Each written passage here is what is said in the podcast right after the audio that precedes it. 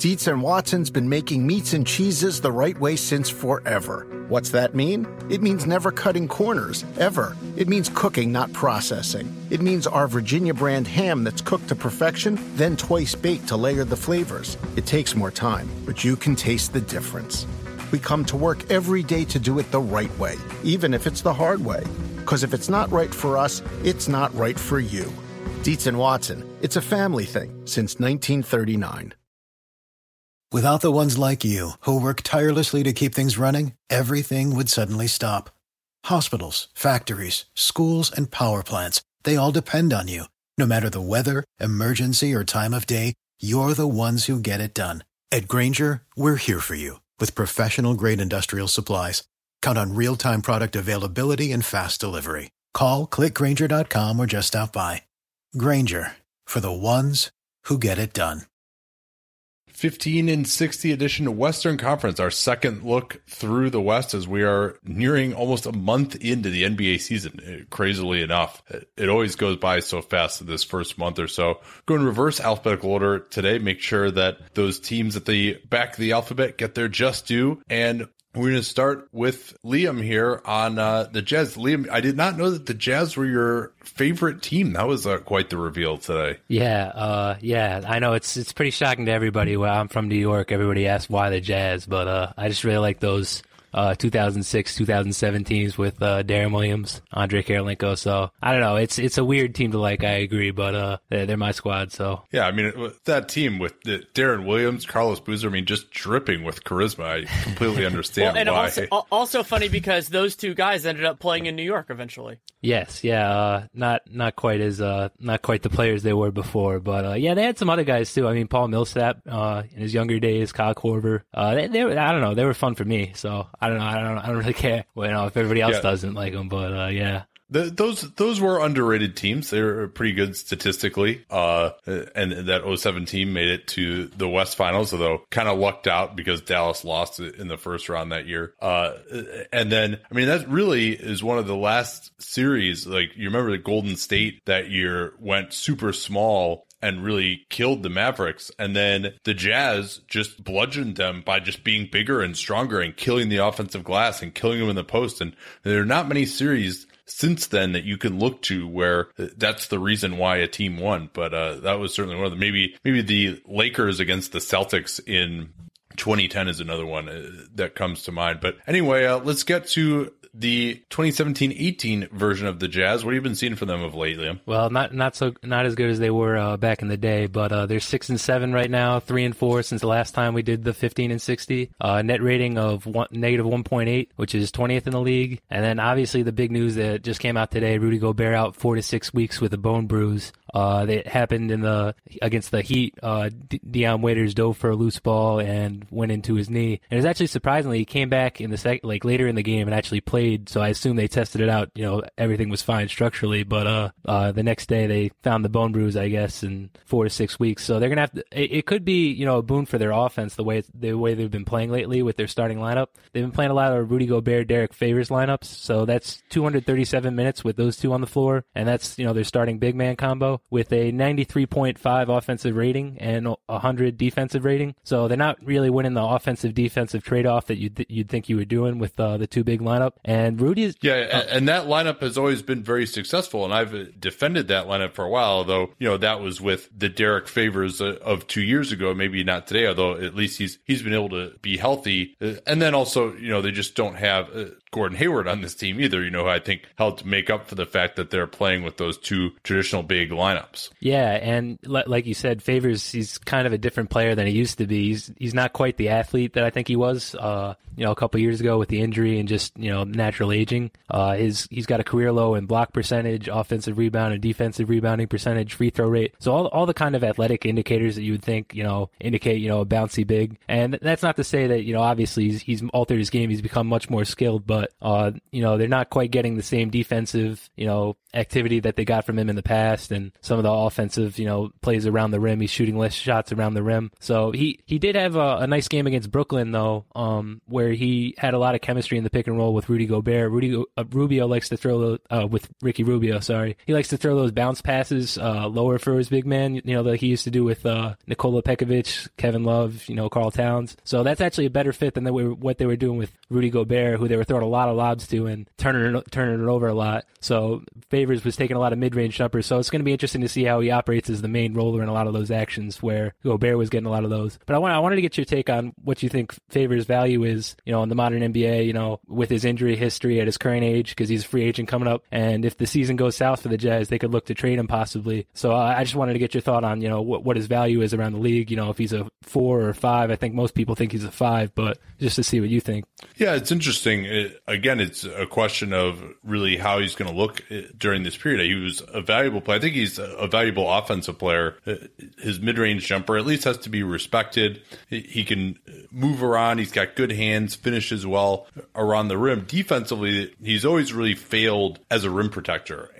But in today's league, having a switchable guy at the 5 is more useful. So, you'll remember a couple of years ago, he was talked about potentially as going to the Cavaliers, a team like that, a team like Boston. Maybe could really use him, although Boston doesn't quite have the salary fodder as easily. But only making $11 million, you really have to cobble together only about $7-8 million or so to bring him over if you want to. And then it's just a question of what his value is, because you do have to imagine if things don't really work out with Gobert and Trent's there long term, they're probably going to want to put a stretchier player around him. And I do agree, he could be a trade candidate for sure. Yeah, and look, just to touch on what you said, Favors struggling at the 5. The Jazz had a 107 defensive rating last year when they played Favors primarily at the backup 5. So in those lineups without Gobert last year. So that's the question. I think they'll be a little bit better offensively playing, lineups with Thabo Sefolosha, Jonas Jerebko, Joe Johnson when he comes back healthy at the 4. But the question is if they're winning that offensive-defensive trade-off with Gobert out. Yeah, well, and I think Gobert can be as effective, if not more, than Favors when he's the lone big man. It's just a question of them potentially playing together, and then they've even played Udoh and Favors together some as well. I do think that Favors will be helped if they're playing Sefolosha at the 4 next to him, when it's he and Joe Johnson. I think that's a unit that could struggle defensively, especially depending on who else is out there on the perimeter. But Joe at the 4, it's really tough to get the kind of defense that you need there from him at the rim, even though that's still probably his best position. So anything else that you want to talk about with these guys? How are their perimeter guys looking? Well, they're really struggling. In the game against Miami, they made 4 shots in the second half, which I thought had to have been like a typo or something, or somebody misread a stat. Yeah, the entire team made 4 shots. It was incredible. It was pretty frustrating actually, but so I mean, they're not getting a lot of shots at the rim. Rodney Hood has been solid. He's kind of been the player he's been the last couple of years, so I think people expected him to take a jump, but he hasn't really done that. He's not taking nearly as many shots at the rim, and his shots at the rim really took a dive after he had that injury last year, lower body. I think it was the knee, although I'm blanking right now on what it was exactly, but his shot, he had multiple sprained knees that really sidetracked him last year. Right, and you can just tell, watching him, he's totally lost confidence around the rim. I think he had a couple where he got either a back screen or it was a back cut, and he was under the hoop all by himself, and he pump faked because he thought he was going to get blocked from behind, and then dribbled it out for a missed long 2. And Rubio's got a similar problem. He's not willing to take any shots in the paint at all, and he's terrible when he does do it. So they've actually been playing Mitchell a lot more. They inserted Mitchell into the starting lineup over Rodney Hood to try and get a more willing shooter out there, try and get some penetration. And they closed with Mitchell over Rubio against the Nets and against the Heat as well. So, I mean, Mitchell, the one thing about Mitchell, I mean, his percentage is going to be awful, but he's just such a willing shooter, for better, for worse. So he's got almost a 30% usage rate, but you can see him getting better just, with each passing game. The first couple games, he was just looking to barrel into the paint, and he thought he could just finish over people like it was college. But now the last couple games, you see him kind of, changing speeds with hesitation, season, which is huge for him because he's obviously got that burst. And if he can learn how to, stop and start and get guys off balance, it's going to be, huge for his growth. And he's putting off-footing layups, some Euro step finishes. So I think there's a lot to be excited about him, even if he's going to be missing a lot of shots, which he can have all the shots he wants with the team that Utah's put together. So it's going to be interesting to see, his growth throughout the season if he really ups his efficiency as they go. Yeah, it's interesting. We'll talk about it as we go through of what the playoff picture looks like here. And for Mitchell, that's always been the question for me, right? Like, if you just watch him, he sure as hell passes the eye test. He looks great. He's really athletic. He gets into guys defensively. His jump shot is beautiful, just straight up and down every time. It really looks good. They've been having him run a lot of pick and roll. I'm not sure that he's there yet as a passer either, and I'm sure he's taking some tough shots, despite the fact that, as you said, they need him to take those.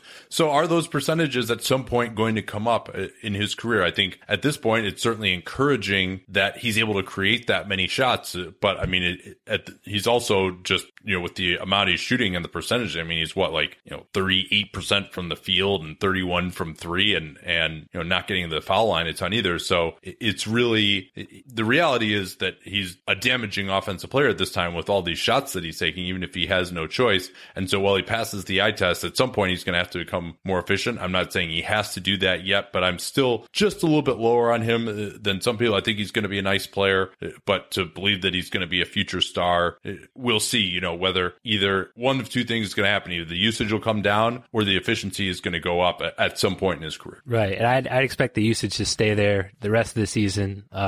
Rubio doesn't want it. Rubio, the first 8 games was taking, 15, 16 shots a game. And that's just not a winning formula for the Jazz. It's not, who he is as a player. It's not what he wants to do. So, and the Jazz coaching staff, I think they understand that Mitchell's more, this season's more for the long term. They don't expect to be competing, winning a playoff series this year. So I think they might sacrifice, a win or two or, however many to, get some more growth and development from Mitchell this season by giving him as many opportunities as he can handle. And just one more thing before we switch sections. For people that haven't been watching the Jazz, Ekpe Udoh is, one of the most, fun defensive players to watch for just the defensive plays he makes just coming out of nowhere. I know, he's a favorite by plus minus and a lot of that stuff, but just the plays he makes with guys, clearly don't expect him to be able to contest a shot or make a block, and his anticipation coming over. And sometimes he'll give up an offensive rebound, going for a block that maybe he shouldn't, but it's fun to watch a guy that goes for everything and usually gets a lot of it. So, even if the Jazz aren't a great offensive team to watch, at least they bring, some exciting factors on defense. Yeah, Udoh, after that stint in Fenerbahce, where he looked much better defensively, and he was last in the NBA with the Clippers a couple of years ago and struggled with some injuries. There are even whispers that he kind of really wasn't working that hard and kind of didn't really want to be there. And so now, for whatever reason, he appears to be doing much better physically. I mean, and it's tough to tell too. I mean, I think a lot of times the coaching staff will kind of think like, oh yeah, this guy, he just looks slow. He's not trying, and, it can actually be injury related. And so now he appears to be healthy. Danny, anything you wanted to say on the Jazz before we move on here? I just want to snark that it's not like Doc Rivers has ever had that problem in terms of identification of a player being injured versus bad before. The Jazz should just keep signing players that the Clippers cut, like Joe Ingles, Ekpe Udoh, just anybody the Clippers cut, the Jazz should just go for. I support it. Except for Bryce Johnson. So before we move on to the rest of the Western Conference, this from our friends at Indochino, who make it easy to get a suit made to your exact measurements at a great price. One thing I love about Indochino, you hear me talk all the time about how awesome their fit is. That's true. But their customization is really remarkable. They've got hundreds of top quality fabrics. You can customize all the details. You can get a vest if you wanted to. You can customize the size of your lapel, the jacket lining. You can get a monogram. They do great shirts as well with monograms. And all of that convenience has made Indochino the largest made-to-measure menswear company. And, of course, all their advertising on Dunktown as well. But really, if you look at their price, just $329 during their massive Black Friday sale when entering that familiar Capspace code at checkout at Indochino.com or at any Indochino showroom. Actually, I got a tweet from a listener asking me, hey, does the code work if we go into the showroom? I'm like, yeah, absolutely it does. And they confirmed that it does, in fact, work there as well. They have, I think, 8 North American showrooms in some major cities, including one in San Francisco that I've been to. But this Black Friday blowout is just ridiculous. $329 when you enter that cap space code at checkout. Shipping is free, of course, for this incredible suit that will fit you better than anything off the rack ever could. Once again, Indochino.com, promo code CAPSPACE. Let them know that you came from us and get any made-to-measure suit for just $329. This is the lowest price that I've ever seen from them. This Black Friday sale is pretty solid. Promo code CAPSPACE at Indochino.com. The San Antonio Spurs now sit at 8-5. They had got down to 500 at one point and now have won 3 straight, 4-3 in the last 2 weeks. They have a 3.6 net rating, ranking 8th in the league. Somehow 12th in the NBA in offense, helped in large part by a complete destruction of the Bulls on Saturday night. And their defense also only 12th in the NBA as well. I think of them as a triumph of coaching. I mean, you look at their personnel without Tony Parker, and they've had a lot of other injuries too. You know, Parker, Kawhi, and just various guys being out for periods of time. And they've been, you know, Kyle Anderson's largely been starting at small forward, and they've been delivering. And they're number 3 in defensive rebounding, which is one of the big benefits of playing as big as they do, as often as they do. And they've also been continuing another Spurs hallmark and not fouling. Being number 3 in the league at opponent free throw attempt rate is phenomenal and exactly what they should be doing, because then if you mitigate that so there's fewer putbacks and then fewer cheap points at the line, then you can handle some of the other stuff that teams throw at you and some of the other variants in terms of a team's shooting success. Yeah, and those 2 bigs are still probably their 2 best offensive players at this point, Pau Gasol and LaMarcus. LaMarcus having one of his better seasons posting up in a while, I think taking advantage some of the fact that the league has gotten smaller. The scouting report always is, when they throw it into him on the left block, take away his left shoulder as he turns and faces. He wants to get to a jump hook. He's just really good, even if you let him get to the elbow, going to his right and using his left shoulder. He'll make you pay. And he still is shooting great there. But because teams are taking it away, he actually goes to his right shoulder, turning towards the baseline on that left block 60% of the time. And while he's not quite as effective there, still scoring over a point per possession on those plays. So the league knows the scouting report, and he, at least this year, has been able to score even when his initial move, his preferred move, is taken away. And then Pau Gasol doesn't really post up all that much anymore. I think most teams are going with their larger big on LaMarcus in the post at this point. But Pau really has been excellent in pick and pop, and both of those guys are actually shooting greater than 40% from 3. Still not a ton of attempts from them, but that fits in with this Spurs MO, which the last couple of years has been shoot a high percentage from 3, even though they're not getting up that many attempts. Right. They're number 5 in terms of shooting from 3 right now in terms of effectiveness, but they're 29th in terms of proportion of shots that occur from long distance. And I don't necessarily like that calculus for most teams, but they've been able to be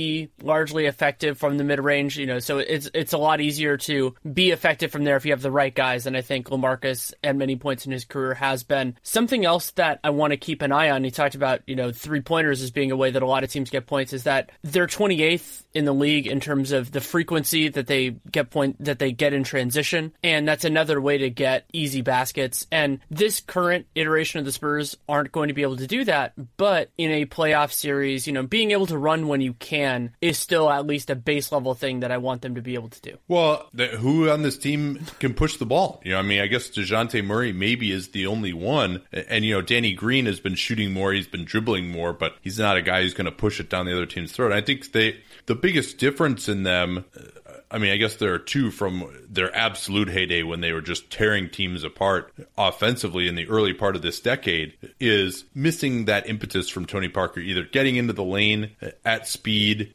finishing at the rim, those drives to the basket. And then also 3 or 4 possessions a game, he would just get an outlet and just push it down teams' throats and just score at him when the other team's point guard was back on his heels. And so they're not quite getting that level of easy points anymore. Manu Ginobili, another guy who at one point in his career was solid in transition, is not having that great of a year so far. And so, I mean, they just have so many kind of old, deliberate guys. Rudy Gay is another one of those, really, who, although he's looked very good compared to where you think he would be coming off that Achilles tear, getting to the rim more, he's shooting well from three. They don't really have anyone who's that athletic. Even Kawhi is a pretty deliberate guy when he's in there. Right. It's not necessarily that they're underperforming in transition relative to their talent. It's just that it's a way to get an offensive base that they don't have. And so if the shots are not falling from mid-range, they can do that. But yeah, I mean, I want to see how they do. Obviously, we want to see Kawhi back because he's such an important part of this team. And in terms of evaluation, to me, they are largely in a holding pattern because so many of their other pieces fall into different places when Kawhi is on the floor, and I think DeJounte Murray is the best example of that. Yeah, Murray still has not been able to find a way to be efficient. And I think we knew that was going to be the case for him early in his career coming out of Washington because he didn't shoot the three ball well. And then he doesn't always get all the way to the rim. He more relies on floaters. And so if you don't shoot the three and you don't get to the foul line, very, very difficult to be efficient in today's NBA. Real quickly here, would you like to guess who has the best net rating on this team? Among players who've played more than 100 minutes. Oh, who has the best net rating? Yeah. I'm thinking it's probably somebody who doesn't start for them because I know their bench net rating has been good. So I'm going to go with Rudy Gay. Rudy Gay does have an 8.9 net rating, which is solid. However, Bryn Forbes actually leads them with a 13 net rating, a lot of that in garbage time. And then Murray is second with 9.0. So their starters have been pretty good. And Bryn Forbes had something else, too, which is that he started the Bulls game. Yeah, that's right. That is just a pretty pathetic effort from the Bulls with all the guys that they have out here. Some of their guys that have really struggled, Kyle Anderson, they've not been good again with him on the floor. And they've been starting him at the three sometimes alongside Pau and LaMarcus. And I really just, if they just had someone else who's a little better in that position, I think they would be helped. And then would you like to guess who has the worst net rating, although it is a small sample size on this team? I don't have to guess. I know. In my heart, I know. King Joffrey. Although most of the issue has been on offense, which is not necessarily that doesn't fit his traditional MO, but it does fit the Spurs MO of being able to get a little bit more out of defensively limited guys. The Sacramento Kings, 3-9, 2-4 since our last 1560. They did have a nice win last week against the Thunder. Their net rating is horrendous. Negative 12.3. That is 30th in the NBA. They have the 29th ranked offense and perhaps even more disappointingly, the 25th ranked defense. You watch this team and you think, oh, well, that's good that they leaned into their problems and they didn't spend you could think, oh, they didn't spend the resources and they just understood this wasn't going to be their year. So they're going to try out their young guys. And then you remember how much money they're paying Zach Randolph and George Hill, both of those guys for multiple years. Vince Carter for 1 year, I'm fine with that. Not really a big problem. And they're not reaping those returns. And yes, George Hill has missed some time, but he's been pretty bad when he's been on the floor. And Zebo, in the way they're using him right now at the bare minimum, isn't helping. Yeah, and you remember when we were critical of those signings and people were like, oh yeah, these guys are leaders. They're going to at least teach these guys the right habits and how to win and what else were they going to do with their cap space anyway? But, and part of the reason we were critical is because we thought those vets would hurt their tanking effort. That has not been the case at all. I mean, here's some stats from these guys. Vince Carter has played less than 100 minutes so far. He's pretty much out of the rotation at this point. They're paying him $8 million this year. 1.6 PER. He is shooting 23% from the field. George Hill, only 39% on two-pointers, 7.7 PER for him. We talked a little bit about his struggles 2 weeks ago, and he just looks real slow out there right now. And frankly, I think De'Aaron Fox is a better option for closing games than he is. And then Zach Randolph actually shooting it well from three, but he's shooting 48% at the rim at this point. They have absolutely no stretch options whatsoever at the four. And they don't even really have a three who can play up at the four either. So Zach is always out there with another traditional big, and that makes his life pretty difficult when he's trying to score around the rim. But he's actually been more efficient this year than last year. We'll see whether that continues or not, because again, I don't see him shooting 40% on threes all season. So without those guys really doing much, it's down to all rookies and second year guys, maybe a third year guy or two. Would you like to do a little more trivia since I'm on a roll here? Sure. Who has the highest true shooting percentage among players who have logged more than 100 minutes for the Sacramento Kings. Normally you lean bigs here, and I still would lean bigs. I'm going to go with Scal, but I could be horrendously wrong on that. Garrett Temple has a 55% true shooting, which is basically about league average. So the best guy on the team is 55% true shooting. Bogdan Bogdanovic now has played 9 games. He's at 54%. And even Cauley Stein, who is supposed to just be doing nothing but dunking around the rim, is basically just average. So they have just about nobody who has been remotely efficient whatsoever. And their highest usage guys are the lowest efficiency. Always a good sign. As well, which is a big problem. Like Zach Randolph, 27%. De'Aaron Fox, 25% usage, but only 450 true shooting percentage right now for Fox, because he's not getting to the line and he's not making threes. So that's, again, very difficult to be efficient there. Well, and you're gonna hear from me if you wanted to do an activity related to this. You're gonna hear the word fundamentals from me a lot in this, and it doesn't mean dribbling and passing and stuff like that. It's more looking at what a team is trying to do and whether those have a sound foundation. And so with the Kings, their offense has these gigantic warning signs because they are shooting the most mid-range shots in the league, and they are dead last in percentage of their shots at the rim and from three. And so even though they don't have great personnel for that, it's even hard, unless you're perfect, to be an efficient offense with the way that they're taking their shots. Yeah, and you mentioned that they have the second lowest percentage of plays in transition. Now, part of that is tough because, as you always mention, the feedback loops where teams are scoring on them and then, or they're not scoring and then teams are scoring on them and then they're taking the ball out of the basket. But you would hope that with Fox, they could push the ball a little bit more. But when you're playing with two traditional bigs, you're playing with Zach Randolph, who's not going to run the floor at all. Kufos is not really going to run the floor at all. George Hill, one of the slower point guards at this point as well. So they really don't have much in the way of running. And at least that's one thing that they're able to get some points in the pre-Jaeger era by pushing the ball. Where are they in pace right now?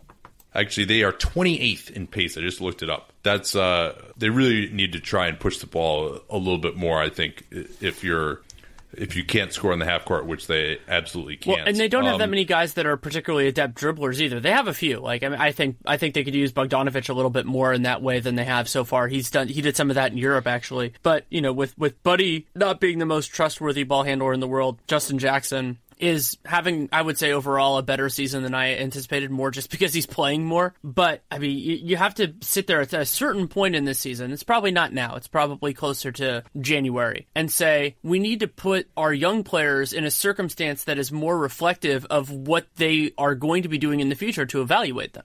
Yeah, and also in this last year of tanking, at least as much as they used to be able to let that happen. Well, they're going to have that either way. Doesn't really help much. Yeah.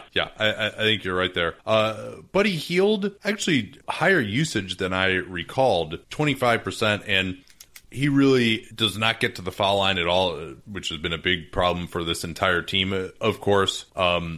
And shots have not been going in for him that much. He had a nice end to last year, but has fallen off to some degree. If we're going to compare this year to last year for him, playing about the same number of minutes per game, still shooting 39% on threes, but really providing little else. 44% on twos, which is not very good, and pretty much still not shooting any free throws. And so you hope a guy like him, the idea, because he's not out there for his defense, is that he can be really efficient. And he is creating a fair number of shots, but well below the league average in true shooting. And so if your shooting specialist is not going to be efficient, that's a problem. I've liked a little bit more of what I've seen from Bogdan Bogdanovic, however. Yeah, he certainly has some elements that you want to like. He's kind of feisty defensively. He's not a perfect man-to-man defender, but he has been getting steals and blocks. He's in the top fifth of his positional group in terms of that,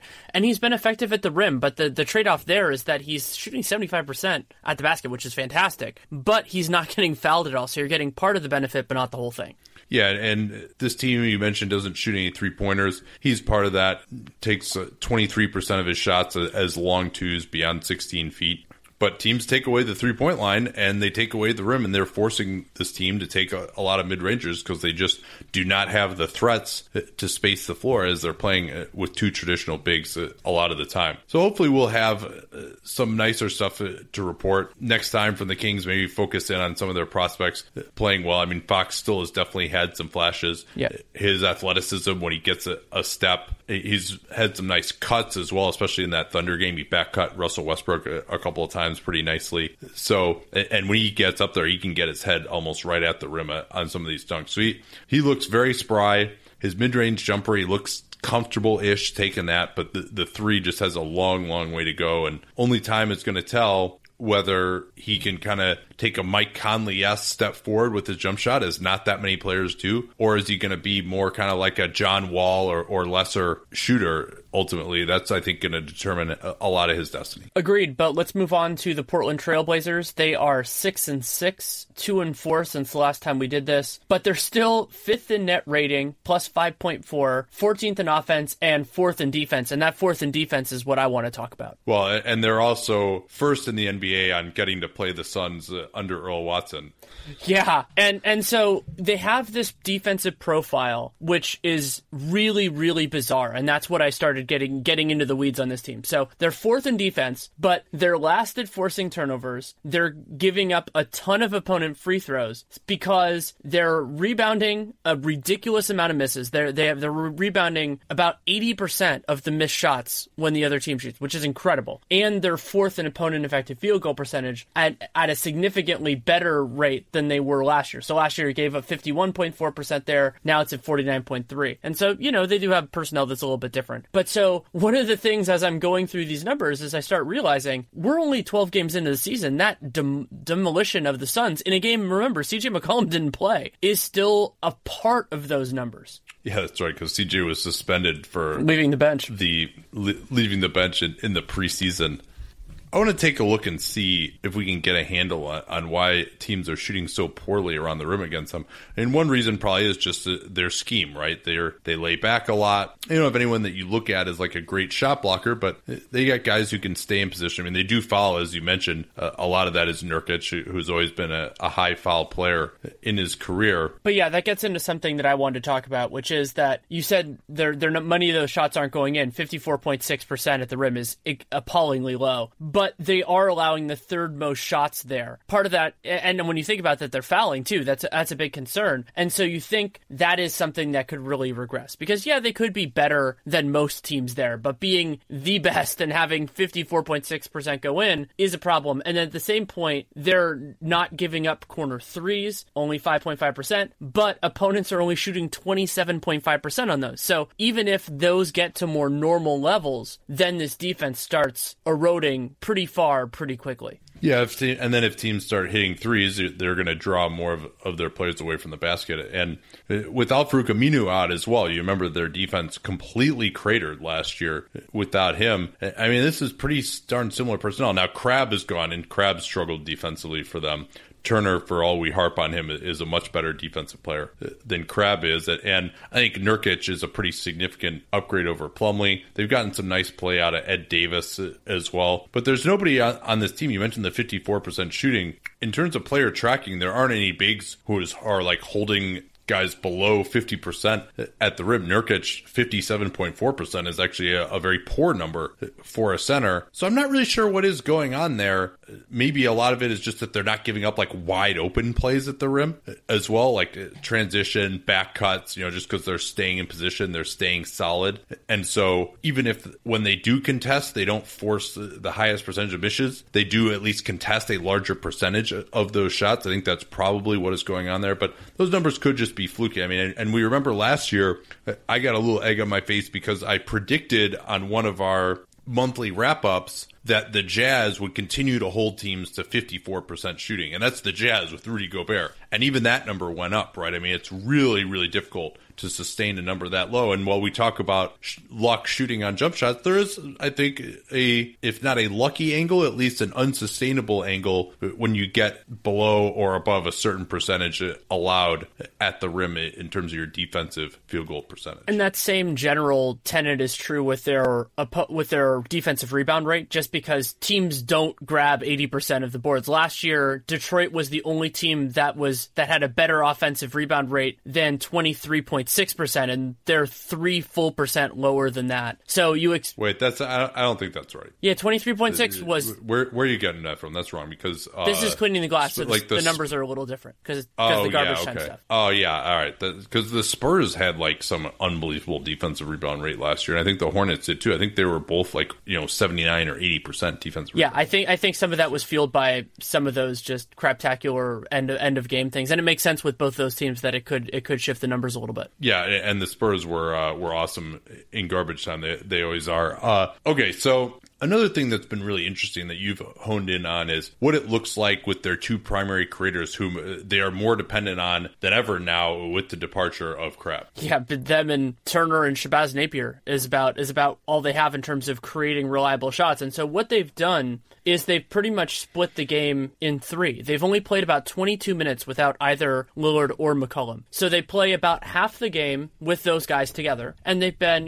plus 5.4 net rating, 108 offense, about standard stuff for them. I think they could actually be a little bit better there. But then what's been interesting is that they've been above water with both guys alone, but it's been basically because they've been defending really well. So they've been at about 100 defensive rating with CJ and not Lillard, and then a 97.6 with Lillard, not CJ. So my question is, I think the offense will be better in those times than it's been so far, but how they fare in those minutes is going to be very determinative because the margins for the playoffs are going to be awfully tight. Yeah, and I think at least, though, this is probably as good a time as any to talk about where we see this bottom of the West playoff picture coming out. We haven't done the 538 odds yet, but maybe it's a good time to discuss those now, of like, Portland, Utah, the Clippers, Memphis, New Orleans are probably the 5 teams that are in that mix at the bottom of the West playoff picture,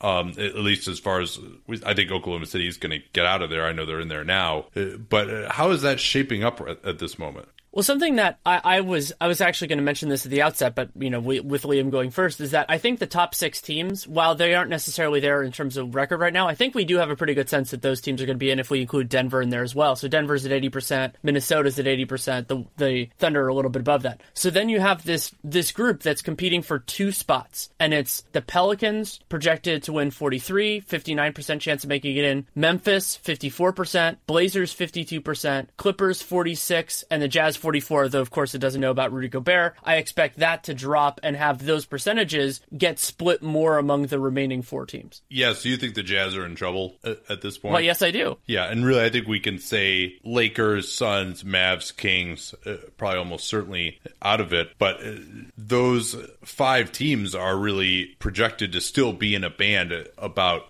3 wins apart from one another at this point. Clippers, I'm a little worried about too, just because of their health. Again, they're at 5-7. We'll talk about them a little bit more in a bit. But let's get to Phoenix now. They are 5-9, 3-5 since we last checked in on them. They still have a -9 net rating, which ranks 27th in the NBA. They have the 24th ranked offense and the 29th ranked defense. And that's even after they had that win against the Timberwolves when both Devin Booker and TJ Warren scored 35 points. Yeah, and Booker was actually like beating Jimmy Butler, who was beating himself up in the media afterwards for not playing a good enough defense on him. And I thought Booker he'd shown a little bit more defensive. Like, he was actually guarding Jimmy Butler, and while Butler has his own issues, which we'll talk about in the Minnesota section, he at least was like executing to keep him out of the middle on pick and rolls. He was at least executing the defensive scheme. I think this is my last trivia for you. Who has the highest net rating on the Phoenix Suns, having played more than 100 minutes? Oh, more than 100 minutes. Okay. Yeah. I'm actually going to say Marquise Chris. You're going to say correctly, my friend. That is impressive. Because a lofty -2.7 net rating. You want the crazier Marquise Chris stat? He's shooting 41.7% from 3. Yeah, and I think as much as we discuss his issues and from the mental game standpoint, if he's going to shoot like that, and that was a big part of why I liked him coming out of college to the extent that I did, is because I thought he was kind of a natural shooter. And he takes a lot of those threes from the corners these days, but, and this could mean nothing, certainly. I mean, there are guys who are shooting 59% from 3 still in the league after 3.5 weeks here. So I don't want to jump on board yet, but certainly it's possible that he's adjusted the line. I was always impressed with his shooting at Washington. So, yeah, maybe he can start to contribute a little bit here. The best net rating on the team in 71 minutes is Jared Dudley, 9.7, of course. I mean, Jared Dudley is just, like, if you actually want to win games, and I think Jay Triano probably does, Dudley is still probably going to be their best option at power forward, amazingly enough. And coming off that toe surgery, you know, he looks like he's gained like 25 pounds, and he still is like one of their better players. It's remarkable. Something that I wanted to look into with them, just because you don't get this when you watch little bits and pieces, it's a good thing to look at in the aggregate, is they're 28th in terms of 3 points percentage made, not in terms of frequency, in terms of made, despite Devin Booker shooting a career high 36.6% on about 6 per game. So I'm sitting there going, well, why are they so bad? And then I saw the Marquese Chriss thing, and then I'm like, really, why are they so bad? And then you look further down on it and you go, oh, Josh Jackson 27%, Tyler Ulis 11.8, TJ Warren 10.5, and all of those guys are taking about 1.5 per game or more. So it's not like they're just not shooting and missing them all. That's still, you know, 1.5 a game for 12 games is not that much, but it is kind of crazy when you think that that could be something that maybe not as a strength, but not that big a weakness when you have Devin Booker taking such a large portion of them. Yeah, and some of the efficiency numbers, like Tyler Ulis, for example, is playing a lot of minutes at point guard, and he is 41% true shooting and 21% usage. So they really struggle for off-the-bounce creators. Warren, despite that having some big games, he's very boom or bust because sometimes he just can make cuts, he can get out in transition, but he's not really a reliable offensive creator that you can like throw the ball to every time. So he's going to be very dependent on what the defense is doing and whether guys can set him up for his big games. He's very efficient in those roles, other than, of course, that putrid three-point shooting that you noted. Jackson struggles with efficiency also. I think are going to continue all season. And Mike James is another. He's really more suited to a bench role. I mean, he's given them more than Eric Bledsoe was giving them for the first 3 games, and then when he was sitting at home. But he's giving them some average efficiency and some usage, but doesn't really pass it much. And generally his philosophy is just shoot it as soon as you can before you turn it over or pass it to somebody else. So he at least avoids turnovers. And it's just the result of needing, I mean, there's a reason that he wasn't in the NBA. Not to say that he shouldn't be in the NBA now, but he's not like, you know, a number 2 creator on a good team. They also just have the problem of a lack of passing overall through their roster. But you talk about how their point guards, including Mike James, don't get a lot of assisted baskets, but that's because nobody else there is going to pass the ball. Eventually, Josh Jackson should be able to figure that out. I think Jared Dudley has some moments where he can do that, but really, I mean, thinking about Chris and Tyson Chandler and Alex Len, and I don't know, Warren has some aptitude there. They haven't really, but it's also a system thing, and it's pervasive. Like we saw that with Earl Watson. Their rosters changed over fairly frequently. His teams were always really low in passing. Yeah, and again, not like they had some great passers on this team. And then defensively, especially with Bledsoe gone, now they're really not going to force any turnovers. I mean, maybe Bender is their best steals guy at this point, and he's a power forward center, and then in typical young Suns fashion, they are fouling like crazy. I mean, they've done well to at least get to 5-9 after that awful start. It's certainly a better record than I would have anticipated they had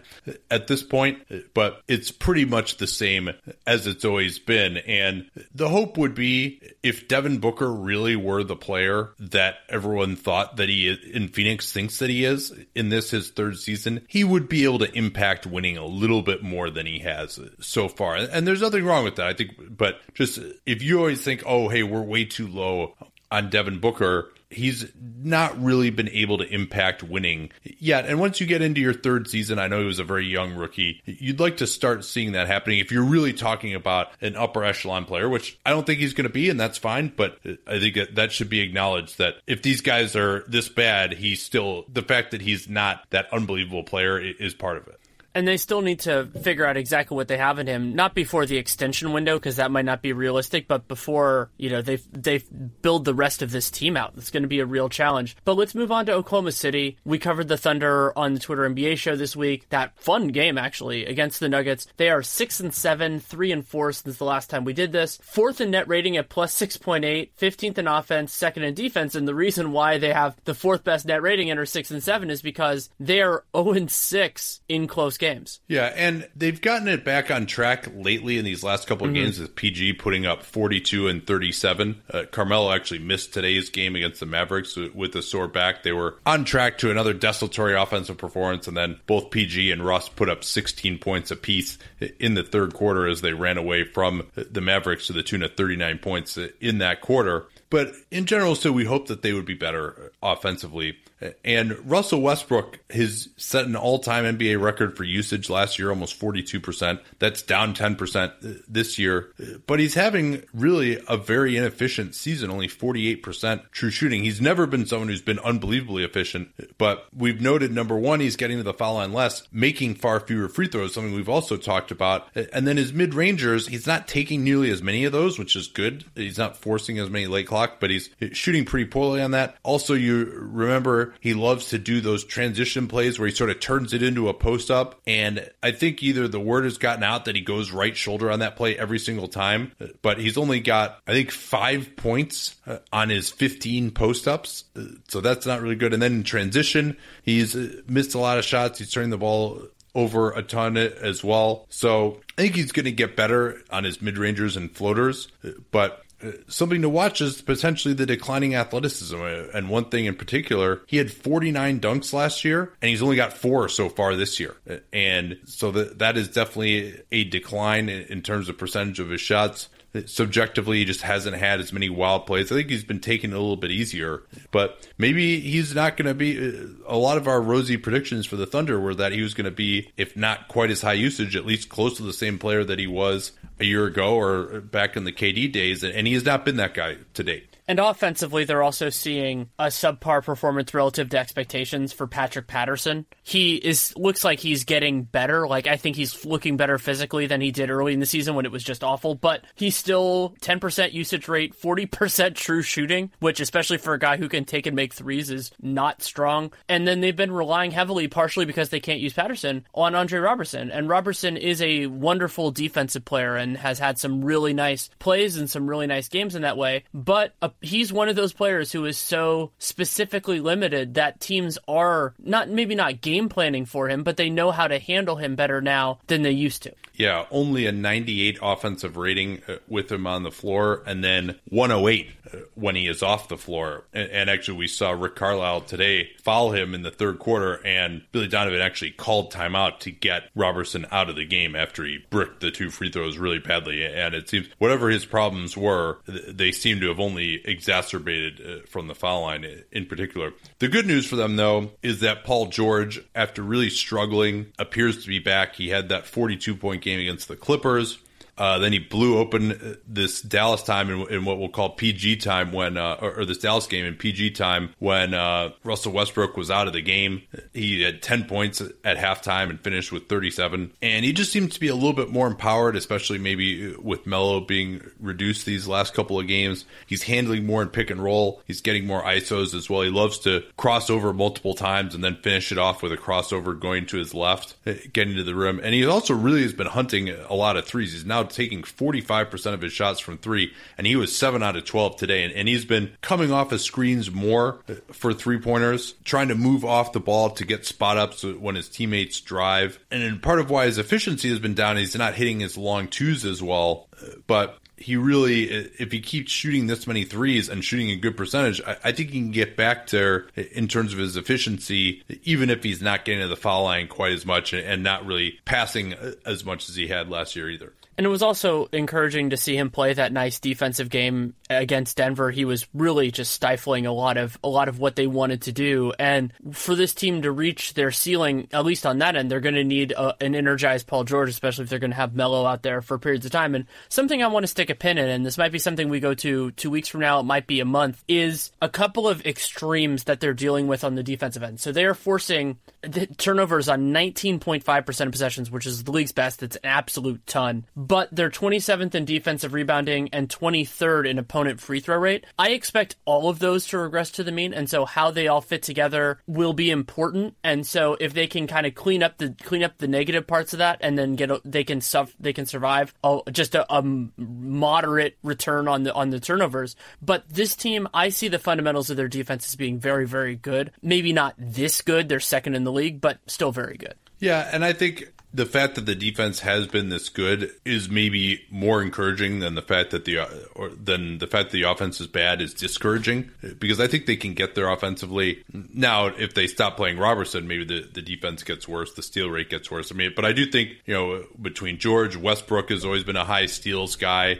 Robertson, Jeremy Grant really makes guys uncomfortable as well. They've got a lot of length and a lot of speed and a lot of shot blocking in addition to forcing turnovers. So I mean, and shot blocking even can result in forced turnovers as well, right? If guys would want to go up with a shot and then instead they got to kick the ball out, the more you pass it around, the more turnovers are going to result. And with all the issues that they have had, 538 still projects them to be third in the Western Conference, although at a mere 50 wins, because they've got the Spurs, Wolves, and Nuggets a little bit lower. Shall we move on to New Orleans here? Yeah, let's do it. I'll just mention quickly that I think there are a lot of reasons to be optimistic for the Thunder at this point. But New Orleans, they're 7-6. They're over 500, 4-3 since the last time we did this. Slightly positive net rating, 0.4, is 15th in the league. And they're doing it through defense. They're 21st in offense and 8th in defense. And some of that you can see by the fact that they have they're holding opponents to less than a point per possession when Davis and Cousins are on the floor together. Yeah, that's really impressive. And we'll see whether they can improve the offense without the defense going downhill. What they're doing at the three still is a question mark. I mean, they've got Dante Cunningham, Darius Miller. They're playing Etuan Moore there some as well. Jameer Nelson has given them a little bit of a boost. But then also, it just seems like when they don't have AD and Cousins together, they don't quite have the impetus in terms of guys who can create for them.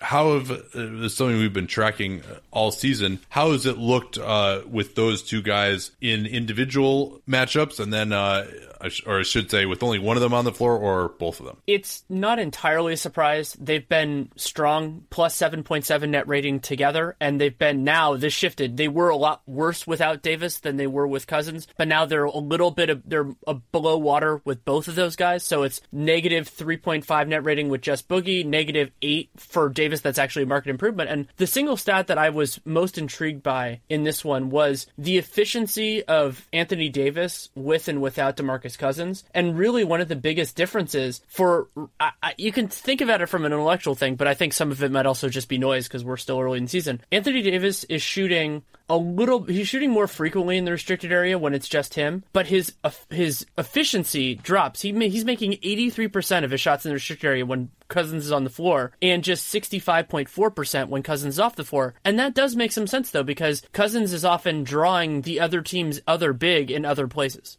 Yeah, or he's actually spacing the floor for the other, right? Forcing. I mean, and you probably got to put your biggest guy on Cousins, or he's just going to bludgeon you, but then he can get spaced out to the three-point line and let AD go to work. A big part of why their offense has still been pretty poor, despite the great individual numbers from those two guys, is Jrue Holiday in a struggle, despite being age 27, and he got that massive contract, 5 years, $125 million over the offseason. 12.0 PER, which is not great. He's turning the ball over a lot. His usage is down, which you would expect, that he wouldn't be scoring quite as much or attacking quite as much when you have two huge usage guys with Davis and Cousins now on the team. But the hope would be that he could have really improved his efficiency, and he's never been above the league average in true shooting percentage. And right now he's shooting 23% from three. That's going to get better for sure. But the other issue too is he's only in the 9th percentile attacking in the pick and roll. And I watched a bunch of his pick and roll possessions, and most of them are run with either Cousins or AD. And generally Holiday, he's a patient player, not very explosive by this point in his career. He's able to get guys on his back a little bit and kind of force the matchup with the big, but he doesn't really have the burst to do anything once he's one-on-one with the big. He's not going to blow past that guy for a layup. The mid-ranger he doesn't have a lot of confidence in, and also I think once he's able to engage the big, he's looking to try and get it to AD, but then there's always help coming from the backside because they don't really have the shooters. And so Holiday really just has not been able to score efficiently or to set guys up particularly well out of the pick and roll. And whether that's his own failings, certainly his lack of shooting has been an issue. And then also the fact that there seems to be help available a lot of times as well on these pick and rolls due to the lack of shooting around them.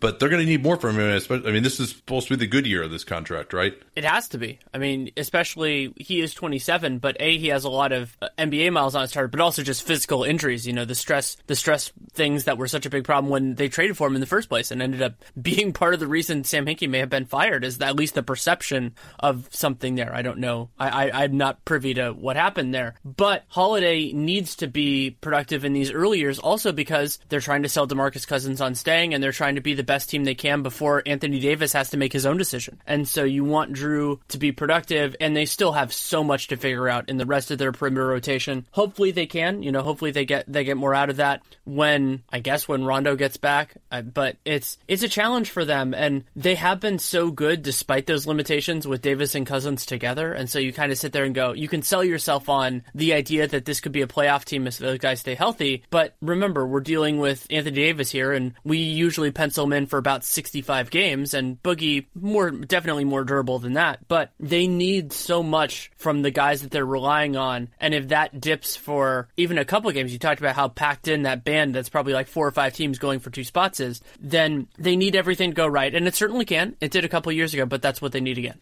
Let's talk about Minnesota. They are kind of the anti-Thunder in some ways because they have a 7-5 record. They were 7-3 before getting killed by the Warriors without Kevin Durant. I thought that was actually a bad loss to be that non-competitive to the point where Steph Curry wasn't even playing in the fourth quarter, even with Kevin Durant out for the Warriors. And then another loss where they were unable to close out the Phoenix Suns late, and Warren and Devin Booker just killed them. So they are 7-5 now.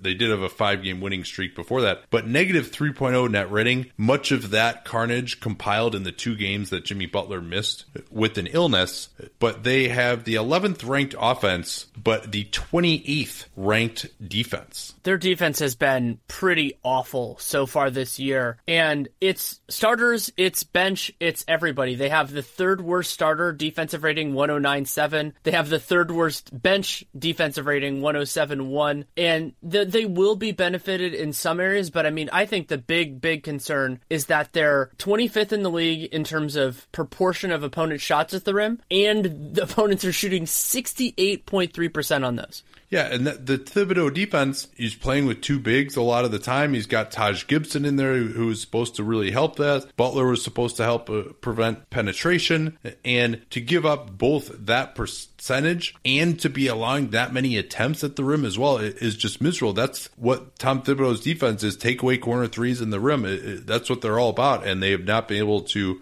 accomplish that at the rim at all. And then they also don't even get back on defense either. No, I mean, that's another big problem. They're 29th in the league in terms of getting back proportion of opponent shots in the half court. Only 19.2%, or not only 19.2% of their opponent possessions are in transition. That's a lot. And even if you are on the positive end of that, even if you were, that would be way too much to give up. And they are at least avoiding fouling, but I think that might be part of Karl Towns' issues too, is that he just is so concerned about staying on the floor that he's just is not providing that much force defensively, and maybe he can't at this point. I mean, Bob Voulgaris likened his defensive effort to a cat chasing a laser toy at this point, which is not as if you ever see my cats do that. That's not the image you want for your starting center defensively. And the numbers with the Towns on the floor and off are quite telling. With him, 112, which is basically worse than the league level. Without him, 102. And so when he's not out there, they actually get back to being pretty decent. And Wiggins has gotten a lot of crap for his defense, but Towns as a big can cause much more damage to the defense, and it appears that has been the case so far with them, even if they've gotten a little bit unlucky in terms of teams hitting a lot of jumpers against them, especially they're shooting 47% in the mid-range, opponents are. But and this Towns thing is just, it's, we got to keep monitoring it. We're going to keep harping on it because this is a team that not only has ambitions this year, but it hopes to, with these guys, Wiggins and Towns, are supposed to be so talented to get into championship contention, and it just won't happen unless Karl Towns gets better defensively. It can't. And they do have the personnel, and you could think of it that they can get better, so it's not a lost cause, but you have to start shifting your expectations and those bases as you move forward. But I don't think it's as concerning in the long term because I think it can correct, but it does lead to some other structural concerns in terms of what's been going on with Jimmy Butler, who is actually 4th on the Timberwolves in usage.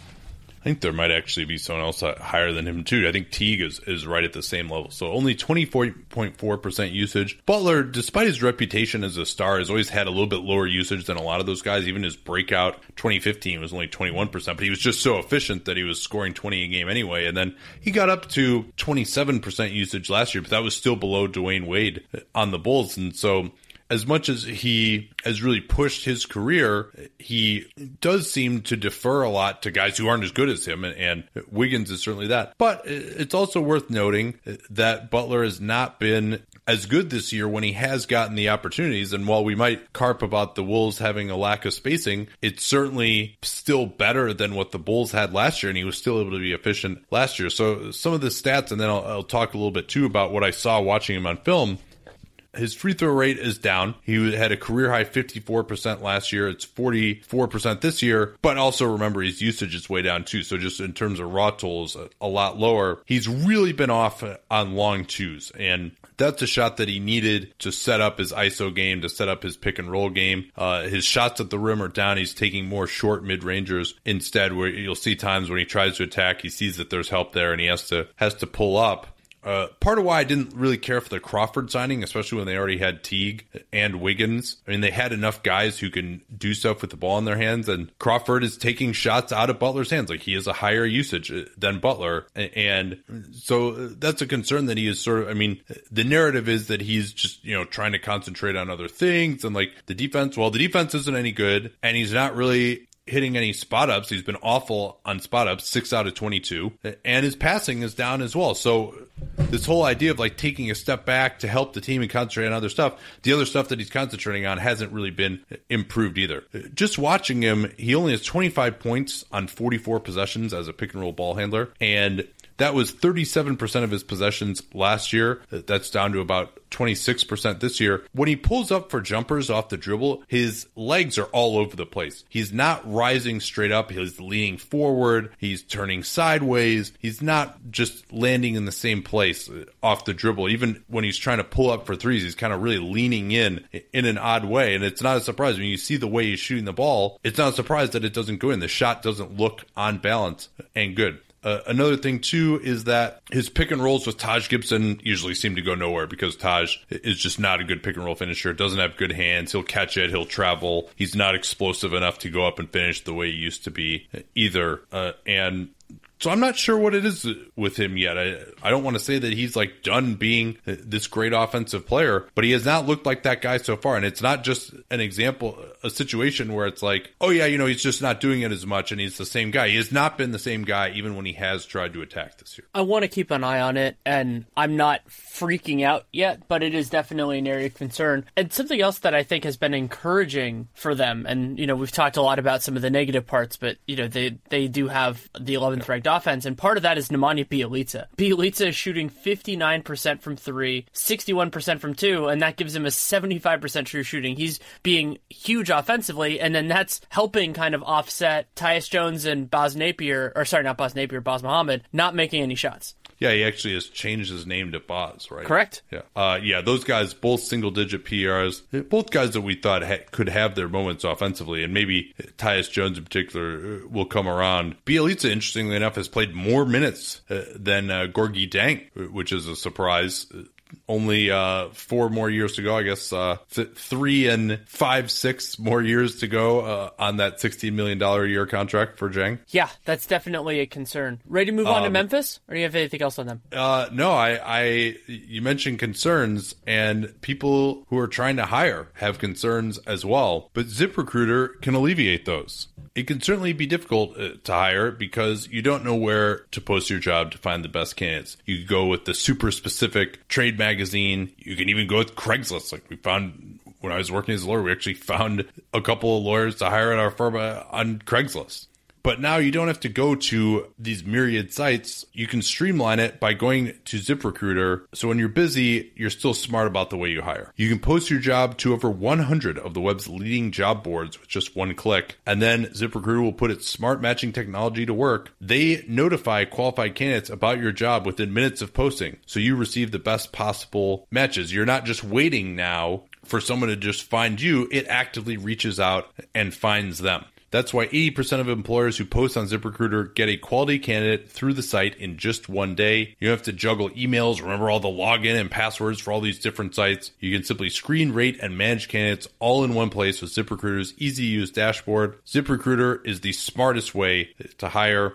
Right now, my listeners can post jobs on ZipRecruiter for free. And, of course, let them know that you came from us. You can go to ziprecruiter.com/capspace. That URL is easy to remember because we talk about capspace all the time on the program. That's ziprecruiter.com/capspace. One more time, try it for free at ziprecruiter.com/capspace. Let them know that you came from us. All right, the Grizzles, as Dan Patrick used to call them. Memphis, 7-5, 2-4 since last time we did this, because they were one of the season's best success stories early on, along with the Magic and the Pacers. Net rating is still positive, plus 0.3 is 13th, 20th in offense, 6th in defense. And so I think there are a couple different angles to talk about with them, but I think what's been most interesting is that they've been the league's second best bench, plus 8.6 net rating, been solid on defense, but they've been doing it with just a really nice collection of guys having redemption years. Yeah, and some of these teams we'll get a bunch of these guys and none of them end up working out.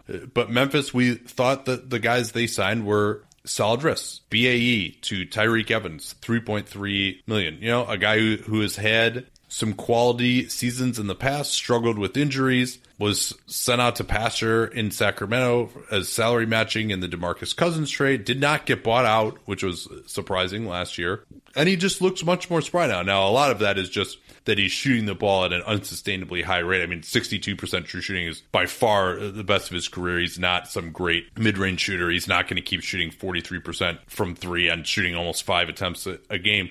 But the things that he has done that I think can continue is really what he's done pushing the ball in transition. He's got about 4 possessions a game in transition. He'll either run the lane or he can get the rebound and push it himself, going back to some of his early days in Sacramento when they ran a lot. And that's giving them some extra points. Memphis, not usually a big running team, but that's helped. His isolations have been effective. Again, I don't know how much that's going to continue with him crossing guys up for mid-range jump shots.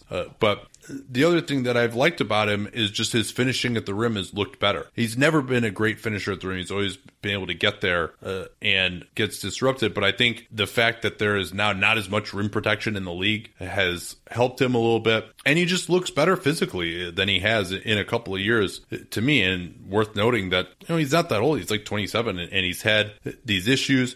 But it wouldn't be the first time we saw a guy leave New Orleans and look a lot better physically. Now, his redemption story is probably not quite as severe as what the announcers in Memphis are calling him. They're calling him Reek, which I would not recommend calling him from now on. And it's too bad because there might have been a point at which that was a totally fine nickname for him to have. Then Game of Thrones came out. It's like, that's probably not who you want to be named after anymore. The other redemption story that we can talk about now, especially because we don't know how it's going to change, is Chandler Parsons. I mean, Parsons last year, not only did he not play very much. Yeah, quick, let's talk about him before he starts sucking again. But he was one of the worst players when he was on the floor last year, and he wasn't on the floor very much. And a portion of why I'm concerned about regression is that you can be really efficient if you're shooting 48% from three and taking almost 60% of your shots from there. But as that starts to change, it can be a little bit different. But what's been nice is that they've been able to score on that second unit, partially because he's been playing power forward. That means those shots are more open to him just because of how backup fours like to play. And there are concerns there in terms of rebounding, but he's been a productive, helpful player for their team and is leading them actually in net rating at plus 11.6. Well, and last year when he'd take those threes, you noticed that he just didn't have the legs and it was always short. Now he just looks much better. He's coming off his screens, shooting the ball, even from three. And I don't know how many minutes he can play. I don't know how much he can do of actually playmaking with the ball in his hands, but even just getting some solid spot-up shooting and attacking on closeouts as he's been doing is gravy for this Memphis team. He's still unlikely to be the player that they paid for in the summer of 2016, but just to get something out of him. Another thing that I think we can note here is how good their bench has been, but that's because, you know, they have players on their bench who are way better than the players in the starting lineup. They've moved away from Andrew Harrison in the starting five. Actually, Dylan Brooks has started their last 4 games, and he's played 21 or more minutes in every single one of their games this season, including at the beginning when Jermichael Green got hurt. And Jarrell Martin, you know, you have that kind of issue, but when Jermichael Green gets back. But what makes that pleasant about their bench is that their bench is actually going to stay the same even when those guys get back in. So they've been good. I mean, you expect a little bit of regression to the mean, but I like a lot of the elements with this team. Also, they've been getting to the line a lot and they haven't been turning the ball over. And you could see those, you know, toned down a little bit, but I expect the Grizzlies to be strong in both of those measures. Ben McLemore made his return as they got blown out in Houston over the weekend, played 18 minutes, and you imagine that at some point he will get a chance to start. Wayne Selden also made his return, only played 4 minutes, though, in that game. So we'll see. I mean, I think they want to give, management probably wants to give McLemore a chance here to take that starting job. He's the best shooter of those players, probably not the best defender, but we'll see whether he can be rehabilitated in that way now that he's in Memphis. He'll be someone to watch, and maybe we can check in on him in the next 15 and 60.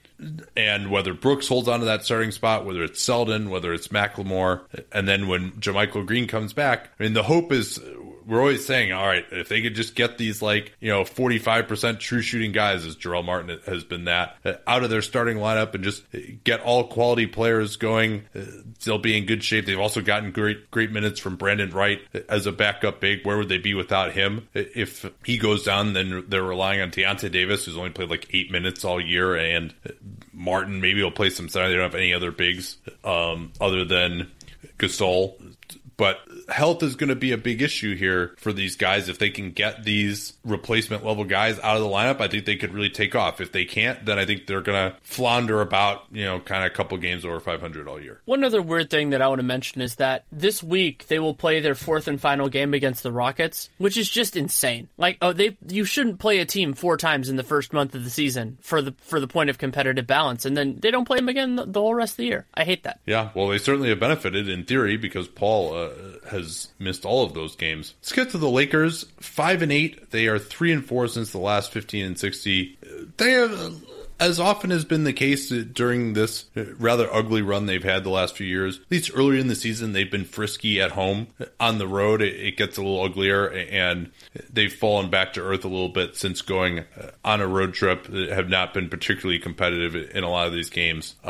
Net rating, negative 3.0, which is probably better than you would have expected them to be. That's 22nd overall in the league. They have the 27th ranked offense, but somehow the 5th ranked defense. How much of that are you buying, that defense? Very, very little. Very, very little. So their opponents are shooting 31.6% from 3, which is 28th in the league. And that is a lot less sustainable than their own 28.9%. That part, you know, they'll get better, but they've been the worst three-point shooting team offensively. So you have these two things running in opposite directions. And a point that you brought up, I mentioned when we were writing the notes that they're shooting below 26% on corner threes, and the note you brought up was they don't have any shooters, which is a fair point. Yeah, KCP I think has helped them just in terms of his willingness to shoot, but I don't know if he's, especially on this team with the lack of shooters they have, is he going to be a really high percentage guy. Brooke Lopez will take him as well, but he's kind of more of a taker than a maker still, although he does space the floor, and when he gets hot,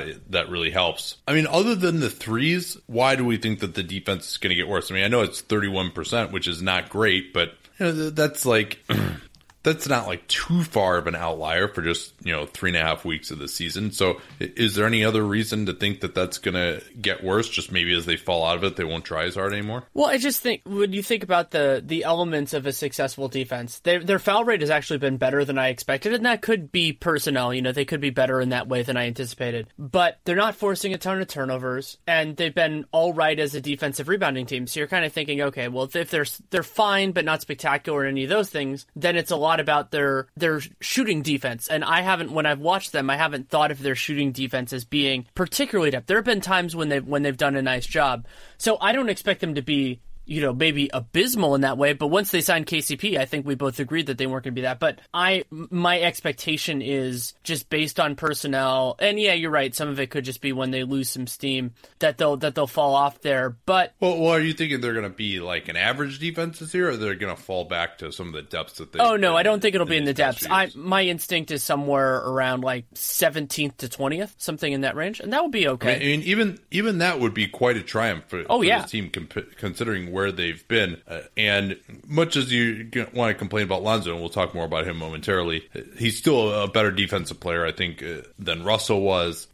At center, Lopez doesn't play that much, but he at least takes up some space around the rim. And I really think that the effort that they've gotten on the perimeter from guys like KCP and even Lonzo, like he'll execute in terms of trying to deny guys. Like, he's not that great once the guy gets the ball and tries to go right at him. He's not that great getting over screens, but they're making things a little bit more difficult. Like, that comes through in a palpable way. And I think Brandon Ingram getting stronger has helped as well. He's not, I think he's kind of more of like a Tayshaun Prince sort of defender than, you know, a Paul George defender. But whereas Prince never really got a lot of blocks and steals despite his length, and I think those guys are somewhat similar athletes to one another as well. Maybe Ingram is probably a little bit better of a leaper off at 2 feet already, but Ingram is more, can kind of contain his guy, try to contest with length the way Prince once did. And so, I mean, to be fifth, regardless of whether it's lucky or whatever, in any month, absolutely, is really quite a triumph for these guys. And I think all of them deserve a lot of credit. Speaking of Ingram, before we get to Lonzo, he's taken steps forward this year. And remember how young he was when he first came in. But 51% true shooting, it's not like just absolutely killing you level anymore, you know, and he's shooting way more of his shots at the rim than he was last year, almost half of his shots there. Now, his shooting percentage is still not great at the rim, not great from mid-range, not great from three, but it's not just like one of the worst offensive players in the NBA type of levels. And he's getting fouled a lot more now. He's getting fouled on 17% of his shots per Ben Fox cleaning the glass. Let's talk about Lonzo now. What are your latest thoughts on him? I'm very concerned about the jump shot. I think that it is something that will, you know, in time that there will be a chance for it to get better. But it's, I mean, when a guy's shooting 25% from three and 36% from two probably scares me more because he... Well, and you remember, he shot 71% on twos last year at UCLA. Yeah, and he's had some bad misses at the rim. Like, it's a strange circumstance because you see a lot of the positives with him and then you see all of the negatives, and so it's just wondering whether, because the positives are going to stay there, you know, his court vision is incredible, his instincts as a passer are crazy. I think that he has some nice moments defensively, like as a periodic shot blocker and rebounder for his position, but the point guard position now is predicated on two basic ideas, well, three: passing, and then whether you can create separation and use that properly, and then whether you can hit jump shots. And separation is a concern and the jump shot is a concern, and so the passing at this point in the NBA is not enough to sustain a successful offense for a primary ball handler. And that's why I'm not super freaked out. I'm just a little freaked out. Well, and if he's not going to do a ton with the ball in his hands, and we really have not seen much even in the way of flashes either, then he's got to hit shots off ball. And on spot-up shots this season, he is 8 out of 35. And that's like supposed to be open, like catch and shoot good looks here. And on 30 of those plays, he's taken jumpers and he's 6 out of 29 with one turnover on those. Oof. Really, really miserable. And the ball is just not going in. You wonder when his confidence is going to get to be an issue. He also is only, and this is, remember, he's a point guard, right? So there are just going to be times that you're late in the clock, they throw it to him. In theory, your point guard should be able to create a shot there. He's only had 7 ISOs on the year, and he scored only one of those times. And the only one of those plays that even like made any kind of a move was he blew right past D'Angelo Russell when Russell was just kind of looking the wrong way and got to the rim, and then of course missed the layup immediately. He's shooting only 40% at the rim right now.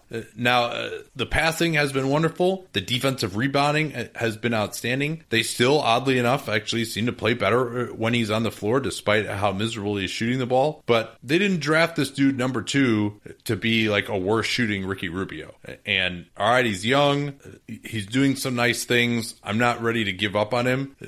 He could even be a quality player, but he has the question marks that everyone had about his game have only been exacerbated. He has not answered any of the things. And I mean, the only heart you can take right now is that he hasn't gotten trucked completely defensively and that the passing is held up, and that does look awesome. It does, and it can be an overall positive for the team, and especially depending on what personnel they get. And I'm actually, at this point, more concerned about the separation than I am about the shooting, just because we have a little bit of a backstop on prior experience saying, okay, maybe the shot's going to come a little bit better. But the athleticism and the relative athleticism, it's hard to get that much better other than getting smarter and getting a better sense of where your opponents are going to be than where you are when you're still a young rookie in the league. If you consider where he's at in terms of his shake and his athleticism, for him to be a star, like, guys with his body type and athleticism do not become stars unless they can really shoot the ball. It's true. Right? Like, he has to become a really, really good shooter. You know, he's got to become Chauncey Billups, Steve Nash type of shooter. And maybe Nash would be unlikely because Nash is unbelievable. But otherwise, you know, he really is looking at more of sort of a Rubio type of career. He's looking at being a nice player, and as opposed to being like some enormous star, because it's just the physical attributes are not there for him to be successful unless he is an above average shooter, and he is so incredibly far below that right now. Is it more encouraging or whatever to move on to the Clippers here? Because the Clippers are in this weird point where they've been good when they've been healthy, but they're the Clippers, and so we can't rely on that happening. Yeah, 5-7 now, 1-6 after that 4-0 start. They still have a positive net rating. They also benefited from playing those Earl Watson Suns early on. They do have the 6th ranked offense, which is encouraging, and they are down to the 20th ranked defense. There are some statistical reasons, though, to believe that 20th ranked defense can improve, because they are at least forcing the right kinds of shots from the opponents. 21.6% of opponent shots have been long twos, even specifically. So they're number 2 in forcing mid-range shots, but number 1 in long twos. And teams are making 42% of those, which is high relative to it, but that's still what you want. Like, their fundamentals are there, and teams are shooting almost 40% from 3. That's high. We would expect that to come back. And so you look at those kind of elements and you say, okay, you know, the defense can be better than it has been. But then you look at the fact that against New Orleans, in a game they only lost by 8, they started Sendarius Thornwell, Austin Rivers, and Wesley Johnson because Gallo with the glute, Pat Beverly, and Teja Dosic were all out. Yeah, Teja Dosic, of course, has only played in parts of 2 games with that plantar fascia injury. Beverly shut down for at least a couple of games with knee soreness. Never a great sign for a guy who's had multiple knee surgeries as he has. The numbers for Sendarius Thornwell have been really bad, negative 8.4 net rating, and the second worst on the team is Lou Williams with negative 1.2, so I haven't watched him that closely, but I'll try to zoom in and see if I can figure out why that is. I mean, he had a really rough stretch against Golden State and got pulled out of the game for that, but nothing stands out really of like, oh man, this guy is killing them. It could just be bad luck. Blake Griffin slowing down a little bit after a scorching hot start, but he's still making 40% from 3, and he's taking a third of his shots from downtown. Who would have ever thought that would be the case for him? Also, really has cut down on his mid-rangers. He has made the transition there because he was taking probably too many of those the last couple of seasons, and now he's only taking 10% of his shots from on twos outside of 10 feet. The issue, though, in terms of his efficiency, why has he not been, I mean, shooting 40% for 3, shooting all these threes, why is he not as efficient? He's only shooting 62% at the rim, which is not amazing for him. In fact, it is a massive career low. He was 67% last year and basically has been above 70% every other year of his career. So it's clear with the number of threes that he's taking, the lack of explosion around the rim, although he still is able to beat smaller or power forwards, he really cannot beat the best power forwards, not to mention centers who get put on him every once in a while in the post any longer. And so he really is very dependent on facing a good matchup, and he can kill those guys. If he goes against a real traditional power forward, it's going to be tough for him unless he can really get that pick and pop game going from 3, which, yeah, he's made a few of those. I'm not sure that he's there yet. But he's still having a very nice season. I mean, he's been above expectations this season, but it's just interesting to look at how he, because, you know, I've probably sounded more negative on him than I meant to be there. I think he's been above expectations so far this year. That's something that I've liked about his game for the last couple of years, is that he's become a good opportunist in terms of post-ups, about when he gets that switch and gets a smaller guy on him, about taking advantage quickly. And that also has benefited from, or he has benefited from, being a better free throw shooter than he was before. That would have been a thing if he was still that guy that they could just foul him. But you can't do that with Blake anymore. He's making more of his shots. And so I think that there are elements to be positive about with them. They have a plus 9.7 net rating in 200 minutes when Blake, DeAndre, and Gallinari have played together. The question is just going to be,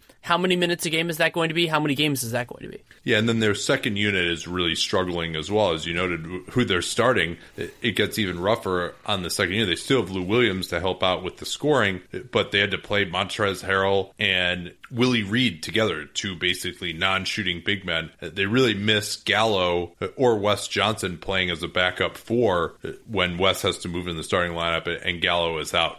So not getting the spacing there has made things a lot more difficult for them. And Willie Reed is having a very nice offensive season. He's been extremely efficient, but he struggles defensively. He doesn't move his feet all that well, not incredibly aware. He can get up for some impressive blocks on occasion, but just in terms of like knowing how to stay on the axis between the ball handler and the roll man and disrupt what the other team is trying to do, and timing his help, he's not really one of the better centers at that, to be sure. Shall we move on to Houston? Let's do it. The Rockets are an impressive 11-3, 6-1 since the last 15 and 60. Net rating, they're third in the league, plus 9, second in offense, 11th in defense. And the people that are carrying their offense is James Harden and Eric Gordon. Harden, PER, almost at 30 right now, 35% usage, 50% assist percentage, which is awfully impressive. And B's benefactive, 61.5 true shooting is very good for him. Yeah, and even with the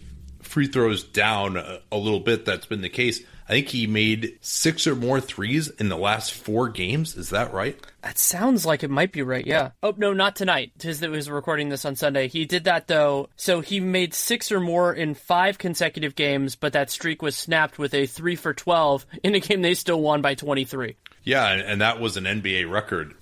So a couple, I mean, he had 17 three-point attempts in that win over the Knicks. And every single one of those wins, by the way, except for the home game against Cleveland, was by double digits against some pretty bad teams. They haven't had the toughest schedule of late during this 5-game win streak. Another reason why their offense has been completely unstoppable has been, let's talk about their crunch time offense first, since that's more related, I think, to Harden, and then we can talk about Gordon. Right, so we spent some time both on the Twitter show and the podcast we did after it talking about our concerns about Houston's crunch time defense, and we got some... Offense. Oh, sorry, offense. Yeah, my apologies. And got some probably Houston people complaining about that, and so I went back and actually did some digging, and what's fascinating about that overall is that those people were kind of focusing on, yeah, it's true, they have been in the top half, other than this year, and that's notoriously small sample size, that they have been in the top half in crunch time offense each season. What makes it different, though, is that in those early years when Harden was on the Rockets, oftentimes that was better than what they were doing with some of those McHale teams. But then recently, their crunch time offense has been similar, in areas. So last year they were 14th, 108.7 in crunch time, but they had the number 2 offense in the rest of the game. And so that's, I think, what you and I have been noticing. And like a lot of teams, not surprisingly, their assist rate drops pretty precipitously in those times, and that confirms something, or it doesn't confirm, but it is another buttressing point to something that we've noticed, which is just that their offense doesn't look the same in crunch time as it looks otherwise. Yeah, and remember that crunch time offense usually is less efficient, right, for a lot of teams, in part because perhaps they don't move the ball as much as we could say about Houston, in part perhaps because whoever is ahead is trying to run the time down and just not getting as efficient of a shot as you would if you were going earlier. But these rankings are still relative to everyone else in the league in clutch time, and so there is certainly a drop-off there, perhaps due to the sample, but it's been a relatively consistent trend now over these last 3 seasons for Houston, and that just matches what you see subjectively. It's just Harden dribbles are on, maybe they get the switch if they're lucky, and he probably takes some kind of a step back. So It's going to be something to watch, and probably not even until the playoffs will it manifest. Let's talk about Eric Gordon, who really, really happy for him, because this is he was able to resurrect his career in New Orleans as a 40% three-point shooter and then sixth man last year. But this is the first season, and maybe this won't keep up, but the first season I've looked at him and been like, hey, you know what? The player that he is now, that's actually a somewhat logical progression of where we thought he could be early in his career before all those knee injuries struck. And the reason for that is that he's running a lot more pick and roll. Last year he was running, it was about 19% of his possessions. Now that's 24%. That 5% is a pretty significant change, and that has a corresponding shift in his spot ups. He went from being about a little less than a third of his possessions being spot up to 23%. That's significant. And so those two things run together, and Gordon has done well in those circumstances, and he's been a productive overall offense player. He's not perfect, but he's done a really nice job. Yeah, and part of the reason he's running more pick and roll is because last year when Harden was out of the game, Pat Beverly was the guy who was doing a lot of that. Now with Paul injured, Harden out of the game, he's really the guy that they have to give it to. They don't really have anyone else who can do anything off the dribble. And we talked about how they had to play all these guys like 40 minutes in that Cleveland game, because they're not going to go back to like Bobby Brown to be the primary impetus of the offense. But it's not only the fact that he's been asked to do it more, it's that he's been more physically capable. And he had some really rough seasons during the time that he was in New Orleans, finishing around the rim. He was shot 46% one year. He was in the mid-50s. Last year in New Orleans, 52%. Last year, 57%. He's at 70% this year. And yeah, okay, it's only been a month, but the burst that he's shown, Danny, we saw it in person against the Rockets or against the Warriors on opening night. He had 6 dunks all last year. He already has 5 this year, including like a couple of pretty big ones, just on guys for and ones. He's been going through guys with that big body and the explosiveness that he seems to have regained. I'm really glad for him, because you see so often guys just are never the same, and maybe it's just getting out of that New Orleans torture chamber and getting to Houston with maybe a better medical staff that he's been able to regain it. Whatever the reason, it's very obvious. Also, he will benefit significantly if CP and Harden can eventually both be on the floor and be healthy from getting a little reduction in his minutes. You know, he's been in the mid-30s out of necessity, even in the high 30s for portions of this run. Getting, I think, a 28-minute Eric Gordon, that's still a lot for a nominal sixth man. You can play him with those two guys as well. I think he'll show even more just in intensity in that, because, and now we know that he can shoulder the burden if he has to. Yeah, and just to wrap up on him, his per 36 numbers are like star level of numbers. 24.8 points per 36 minutes, 3.2 assists, 28% usage, and 59% true shooting. You know, that's like very good efficiency and like star level of usage for him. Let's get to Golden State, 10-3, 6-0 since the last 15-60.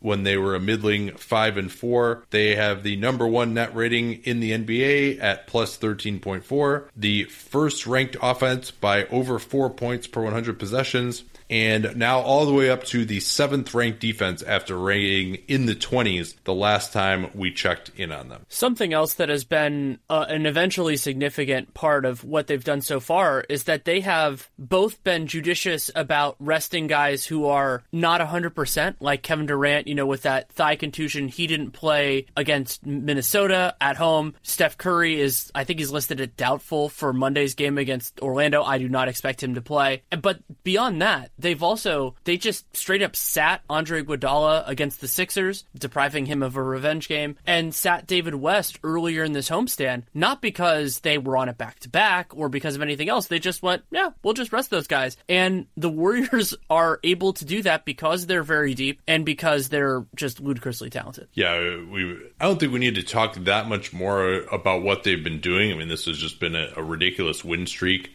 for them. I think all of these games have been... They've won by well into double digits. But I do want to talk about their game against Philly just because we can. It might not even be that much Warriors related, but we were both there as a team. We really wanted to see them play against the way they matched up with Ben Simmons and Joel Embiid. So what were your thoughts just on that game and the matchup with the Sixers? I mean, the Sixers are being talked about as a team that can eventually compete for championships. And this, I think, is the first time we've seen them going against a team of Golden State's caliber. Well, I'll start with I watched the pregame warmups for the main guys in their team the entire time. I got there and I parked myself courtside and just watched Joel Embiid shoot, watched Ben Simmons shoot free throws, debating whether he should be shooting them right-handed, but that's a separate question. Embiid did something in the warmups that I've never seen a player do. I've covered the league since 2009. He shot a series of plays where he was hopping on one foot for like 3 or 4 hops and then just shooting a mid-range shot. And I have no idea if there was trying to get his knee balance or whatever, but he's just doing stuff like that. But his stroke is good. And in the first half, you saw a lot of the good Sixers parts. You saw, the fact that they had some nice offensive sets. But I thought the Warriors did a decent job defending them then. And then once the Warriors stopped throwing the ball around the gym, they just took complete control of the game. How did Simmons' shot look to you pregame? He didn't do much. All he did was shoot free throws, but there didn't seem to be much consistency with it, in terms of with a free throw in particular, because it's not a jump shot. You expected, the elbow and the positioning and all that, and there didn't seem to be that much consistency, and you saw that. I mean, he had a couple of really bad misses in that game, but he didn't take any jumpers, so I don't want to read too much into it. Yeah, and he actually airballed a free throw, way right. It was bad. Which was pretty ugly. He started off the game as the Warriors made things difficult for him getting all the way to the rim, as he's been able to do so far. They were laying back enough that he missed his first 5 shots, all of which were non-layups within 15 feet jumpers. He loves to go to a righty floater coming across the lane as well. And he ended up shooting very poorly. I think it was 6 out of 17. He only took those 2 free throw attempts. They like to run, and this is actually something I've been thinking about more, because more teams have been running this lately, is a snug pick and roll with Simmons handling and getting it to Embiid. And that was actually very effective.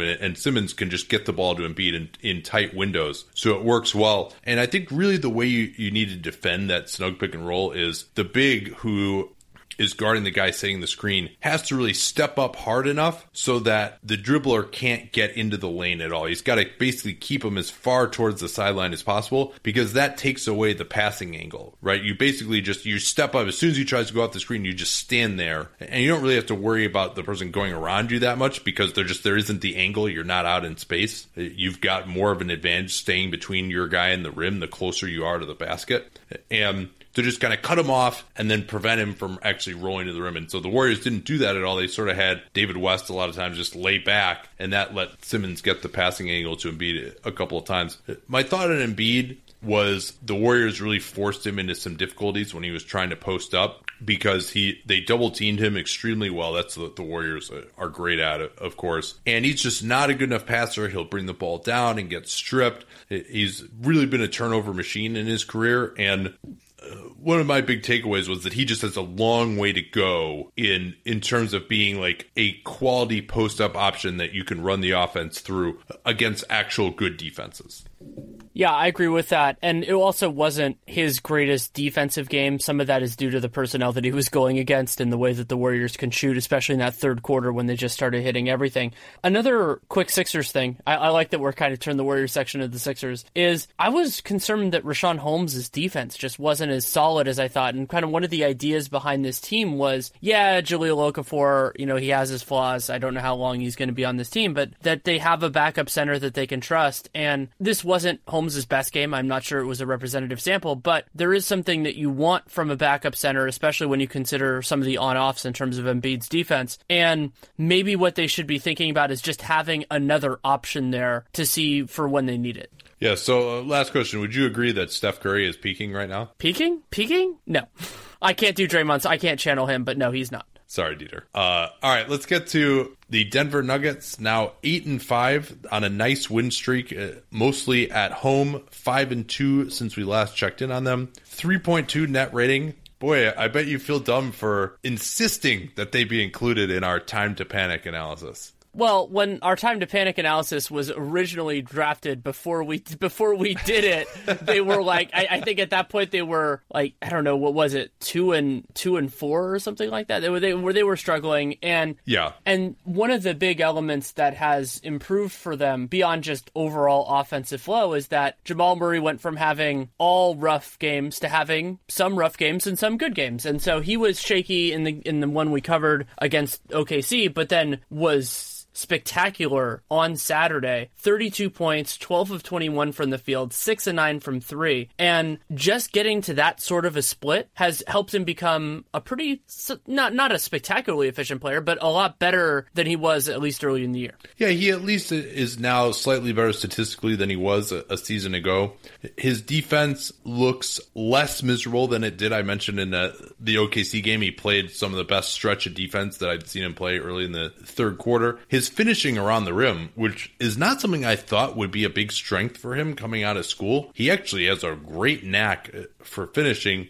And really, just what needs to happen is he's got to make more shots, right? You know, he's starting to get streaky. You mentioned the 6 of 9 from 3 on Saturday night, and he's at least up to 32% now. I mean, you remember he was shooting like 14% a little bit ago. So I'm not sure why it is that he's so streaky. Part of it, too, is just if he doesn't have it going, there's a lot of other competition. They can go with essentially Will Barton at point guard. Moutier is having a nice season as well. We actually saw Moutier and Murray finally play together because Murray had it going on Saturday, and with Barton perhaps due to depart after this season, that three-guard lineup of Moutier, Murray, and Harris might be what we'll see more of at that point. We've also seen actually some run from Malik Beasley, and he's shot it okay, except for on threes when he's only 4 of 17, and that's been a big issue in keeping his numbers down. The issue with him remains that if you see him, especially on an NBA court instead of a summer league court, he really just looks like point guard sized out there. And the hope was that maybe he could be closer to a stopper on the wings, and he does play hard, but he just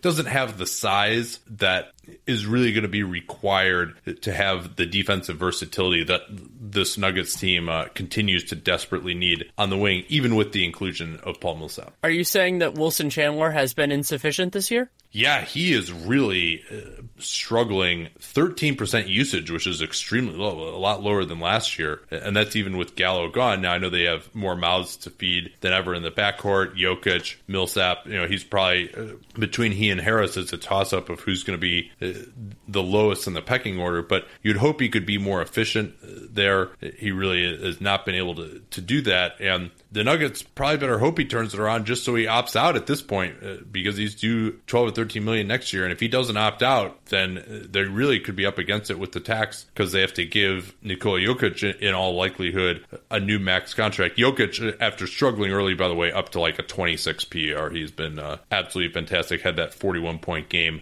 against Brooklyn earlier in the week. Did you see the touch pass he threw? I think that was yesterday. No, I didn't see that one. So I think it was, he got the ball, so it was from the right above the break, and somebody basically threw it into him in the post, and he never grabbed the ball. He did basically batted the ball on a touch pass to the opposing corner for an open three. I've never seen a guy do that. It was unbelievable, and it was, if we had been doing that game, we would have gone crazy like we did for the one-handed catch and throw that he did against Oklahoma City. I love watching Jokic. Like, if you are somebody who wants to watch just like fun basketball and things that you've never seen before, just watch Jokic as much as you can. He's so much fun. Meanwhile, Richard Jefferson, whom they released Jameer Nelson to sign, has barely played. Kind of one of those things that makes you think like, all right, I'm just getting this guy out of here, so Mike Malone is forced to play these young guys. And after a rough start, it looks like that was the correct decision. I don't think they've missed Nelson really at all, because a lot of times this isn't the case, but Murray playing better, Moutier, they've still got Barton as well. Like, they've got enough guys that they've been able to withstand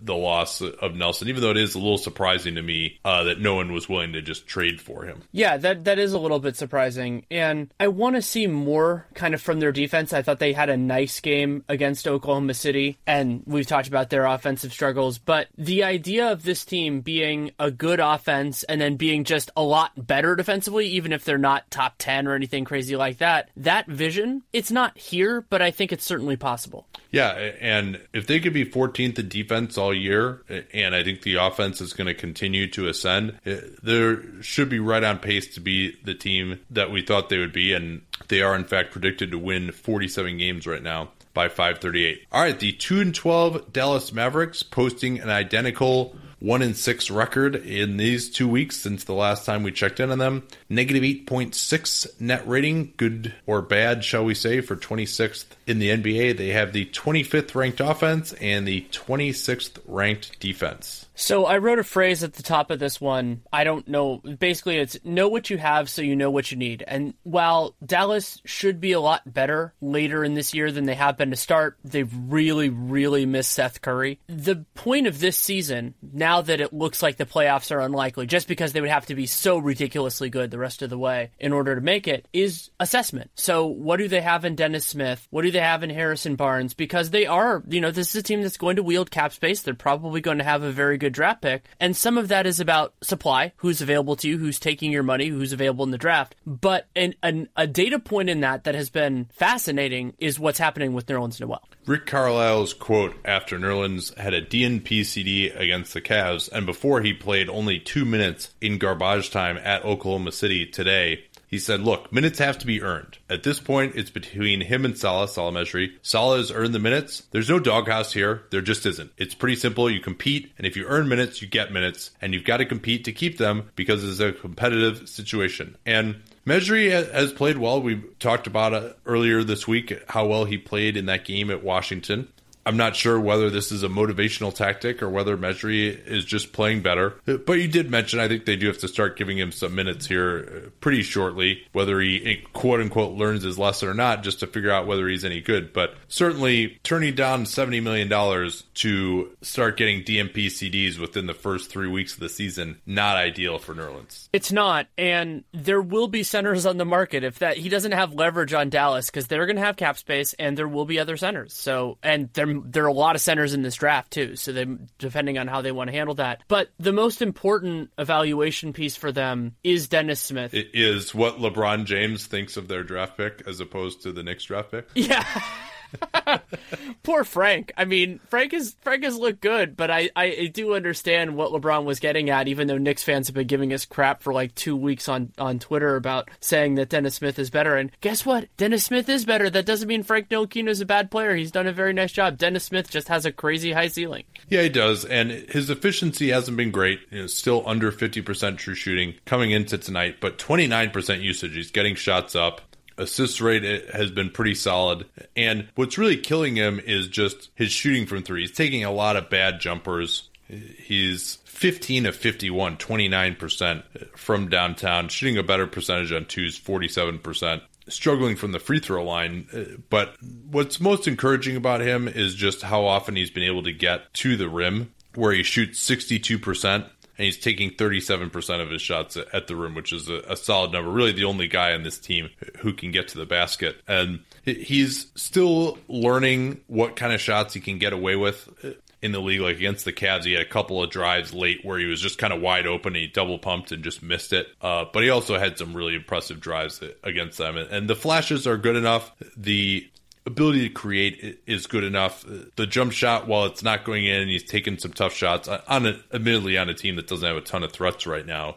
I still feel very solidly about where he's at, and he's managed to stay healthy at least through this first part of the season. He had a little bit of knee swelling, but hopefully nothing serious. What else can we say about this team? Dennis Smith is still either the number one or number two scariest faller in the league. It's between him and Joel Embiid. I mean, those two guys, it's with Smith, it's more frequency. With Joel Embiid, it's intensity and all that kind of stuff. Well, D Rose is still up there, too. It's just we know he's not that good anymore now, so like the stakes aren't that high when he falls. But so I think the other big thing for Dallas, and this is, again, in terms of evaluating what you have, is that they're getting absolutely annihilated at the rim. Eighth most attempts, and opponents are shooting 68.9% there. And, yeah, that's... Yeah, when you start Dirk at center and you also play Dwight Powell a lot at center, that's right, happen. And so it's going to be hard to evaluate some of their players defensively, though at the point guard position, a lot of what you're looking at is mitigating penetration and things like that, and you can still look at that without those kind of numbers. But they have been getting some positives from Harrison Barnes. He was struggled a little bit to start the year, but he showed more confidence in that, and particularly in that Wizards game.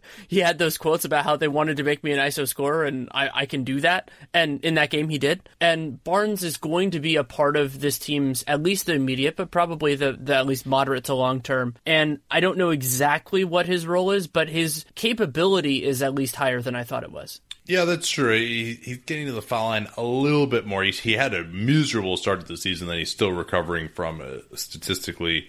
But I mean, really, between if you look at some of these net ratings of their starters, have just absolutely struggled. You know, Barnes -15.7 net rating, Dirk -15.8. Dirk just he's really is like rushing everything now, and he's shooting well from three. He's shooting 45% from three, but his two pointers, especially, he looks like he's really just like desperately trying to get it off because you know he can't move it all right. Like he doesn't have the option of like pump faking the guy and driving to the basket anymore. And he certainly isn't going to post up or do anything at the rim either. He's taking 90% of his shots from outside of 10 feet. So any pick and roll situation with him, you can basically just switch it, and then he's not going to beat the switch anymore. You got to rely on the guard, and really Smith, probably the only guy who can do that at this point in terms of attacking in a pick and roll situation against the switch, which he's done pretty well against some of the slower guys like Kevin Love. He was certainly able to blow by quite a few times. And then Nerlens Noel, you want to know why he's not playing and Salah Mejri is. Salah, 3.7 net rating. Nerlens Noel, -19.1 net rating. And some of that is, you know, about who you're playing with and who you're playing against. But it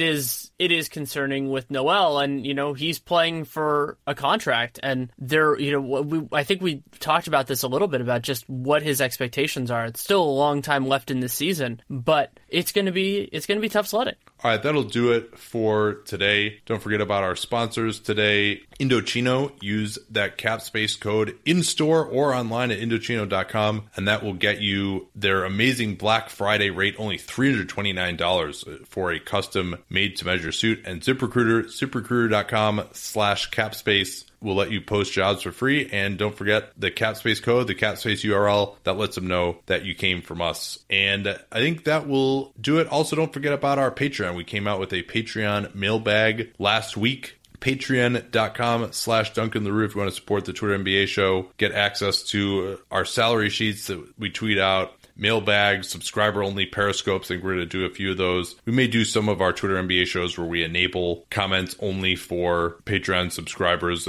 as well. So we're going to get a little more creative with that now that we're kind of settled in to the season here. So thanks again for listening, and we'll talk to you all next time.